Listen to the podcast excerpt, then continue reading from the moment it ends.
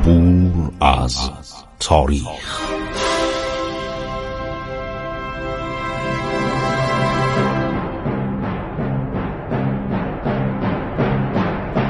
کاری از گروه جوان و اندیشه رادیو جوان.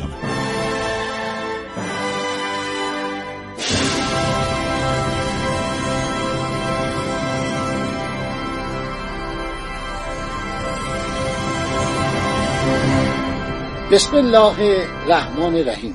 به نام خداوند بخشاینده مهربان. با سلام و عرض احترام و ادب خدمت شما شنوندگان عزیز رادیو جوان. گفتیم که یعقوب خاجه ارمنی که در دربار خدمت میکرد، حالا این رفته گفته من لیست کامل، من فهرست و سیاهه کامل این زنا رو دارم. رفتم وارد اندرون الله یارخان آصف الدوله قاجار. این همون بود که باعث شکست ایران در آخرین جنگ عباس میرزا شد. فرار کرد، همه فرار کردن. در اندرون الله یارخان آصف الدوله برادر زن فتحعلی شاه، دو تن زن گرجی بودند که سابقا عاشوران و مارگارت نام داشتند. پس از ماندن در آن خانه مسلمان شده. اینا همه شوهر کرده بودند در ایران. خیلی خوب، خاجگان مأمور سفارت اومدن، خانم عاشوران و مارگارت. من تاریخ دارم میخونم، از خودم نمیگم. تمام تواریخ قاجاریه رو خوندم، اینا رو یادداشت کردم براتون. خواستن اینا رو ببرن باغبانباشی الله یارخان، عرض شود که شوهر رقیه خانوم بود، یعنی عاشوران صابر. جلو آمد مانع شد، گفت اگر سرم برود محال است بگذارم زن مرا ببرید و من از این صابر بچم، این دو تا بچه رو چیکار کنم؟ شما برای چی میخواید همسر منو ببرید؟ گفت ایشون قبلا روس بوده. گفت قبلا ایشون گرجی بوده، گرجی مال ایران بوده، گرجستان یکی از استانهای ایران بوده. منم با یه زن مسلمان، ایشون مسلمان شد، من ازدواج کردم، حالا بچه دارم، دختر پسر دارم، شما چی میگی؟ این باغبانباشی خیلی آدم حسابی بود، خیلی هم آدم متعصب بود و شهرتی هم داشت. گفت من نمیذارم زنامو ببرید. زنان اندرون شروع کردن به گریه و زاری. نزاعی میان خواجگان و نوکران آصف الدوله شروع شد. این خواجایی که از سفارت اومده بودن. آصف الدوله آدم ترسویی بود، از این خبر مطلع میشه، میاد و به باغبانباشی و نوکران خودش فحش میده. میگه آقا امر اعلیحضرت رو باید اطاعت کنید، اعلیحضرت فرمودن که این زنا باید برن، شما حرف بیخود دارین میزنید، من نوکر اعلیحضرتم، اعلیحضرت هماینی فرمودن زن و بچه خودتون رو بدین به روسا ببرن. اونا رو با تهدید دور میکنه، امر میده که اون زنان گرجی رو از منزل خارج میکنن. باغبانباشی از عقب همسر خودش تا دم سفارت با حالت تضرع و گریه رفته و فریاد میکرد ای مردم بدانید خارجی مملکت بگیره بلایی به سر ایرانی میاره که ندیدید و نشنیدید. ما که نبودیم شهریور بیست، ولی شنیدیم، اسنادشو خوندیم که آمریکایی ها، هندی های تبعه انگلستان، سربازان، بعضی از سربازان روس چه بلایی سر ایرانی آوردن، مخصوصا آمریکایی ها. باغبون دنبال همسر خودش تا دم سفارت، دوتا بچهش هم دستشونو میگیره، با حالت تضرع و گریه را میره، گریه میکنه، اشک میریخت. این مرد بیچاره قد بلند، ورزشکار، آدم زورخانه کار، گریه میکنه آقایون دارن زن منو میبرن، آقایون، مردم، زنها، مسلمونا نگاه کنید چه بلایی دارن سر همسران ایرانی ما میارن، مردم رو به کمک میطلبن.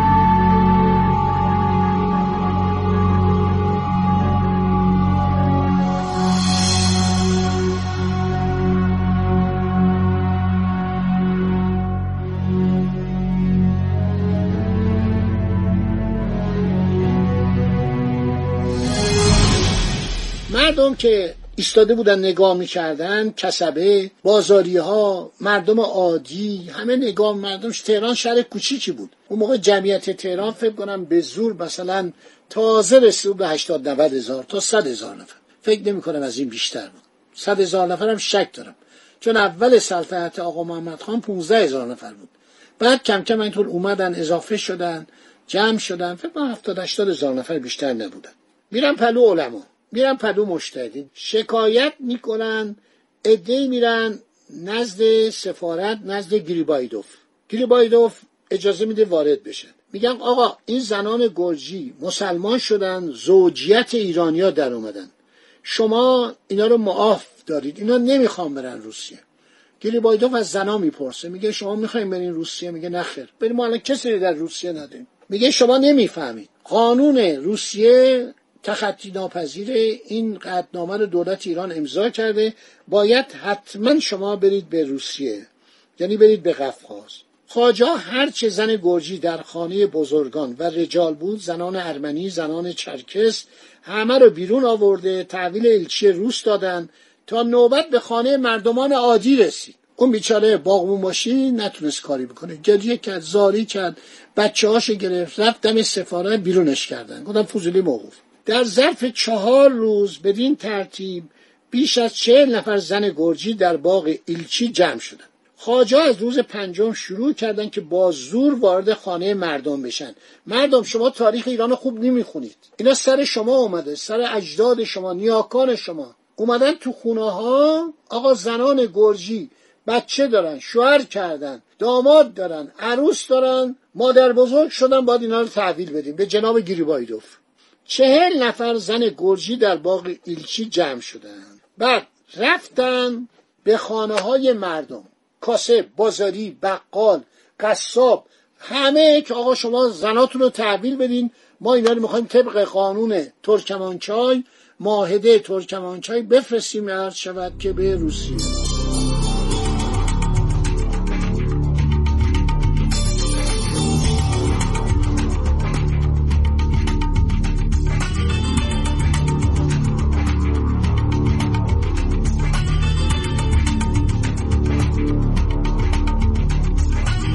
نامه از طرف بعضی از آن خانوم ها خطاب به مجتهدین خارج، یعنی اونایی که در سفارت نبودن، مجتهدین بزرگ تهران رسید که ما مسلمان و ناموس شما هستیم، نباید بگذارید که کفار ما را به زور ببرند، هر غلطی که میخواهند انجام دهند. بعد شکایت کرده بودن خانوم ها که این آقای عرض شود که گریبایدوف اولا خیلی جوانه، بعدم دائم الخمره، هر شب ما رو احضار میکنه که آقا بیا توضیح بدین، زندگیتون رو بگین، من میخوام زندگی شما رو بنویسم، من میخوام برای روزنامه های سن پترزبورگ و مسکو مقاله، از این بهانه ها می آورد، این خانوما رو احضار میکرد. خبرها که میاد بیرون، عصبانیت و هیجان مردم به اوج میرسه. مجتهدین تهران پس از قرائت نامه ها تصمیم میگیرن که در مسجد جامع جمع شده و به این کار رسیدگی کنند. کدوم مسجد؟ مسجد امام خمینی. این مسجد جامعی بود که در اولین سالهای حکومت فتحعلی شاه ساخته شد. تاریخ تهران هم اگر میخواید، کتابی از مسعود نوربخش نوشته، بسیار کتاب جالب، تمام تاریخ مساجد و تکایا و قصرها و عمارات تهران رو نوشته. تاریخ پنج جلدی یا چهار جلدی مرحوم جعفر شهریم، تهران قدیم هم خوبه. ناصر نجمی هم یک کتاب درباره تهران تحت عنوان دارالخلافه تهران نوشته. خیلی خوب، علما جمع میشن، عرض شود که در مسجد جامع پنج شش هزار نفر از مردم تهران در سن و اطراف آنجا جمع میشن. مجتهدین نیز در چهل ستون آن با هم مشغول مذاکره بودند. نظر مجتهدین این بود که از اعلی حضرت خاقان و سفیر رسما تقاضا شود زنانی را که مسلمان شده اند از خانه های مردم بیرون نکشیده و آنها را هم که گرفتن آزاد کنند. همینجا رو داشته باشید تو ذهنتون، از این دسته خیلی مهم میشه. توصیه میکنم برنامه بعدو که ساعت چهارده و سی روز بعد، حالا هر روزی است، من فقط روزهای پنجشنبه و جمعه نیستم، روز بعدو از یاد نبرید، یادداشت کنید، فردا میخوام براتون بگم چه اتفاقی میفته که غیرت ایرانی نشون میده که از قوانین و عهدنامه های استعماری بالاتره. خدا نگهدار شما. با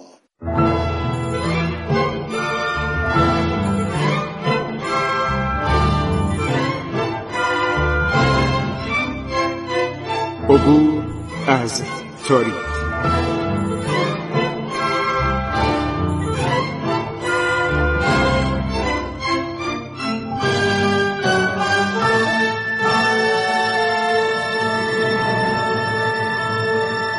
ایران با شکوه، سرگذشت ایران ما به روایت خسرو معتز.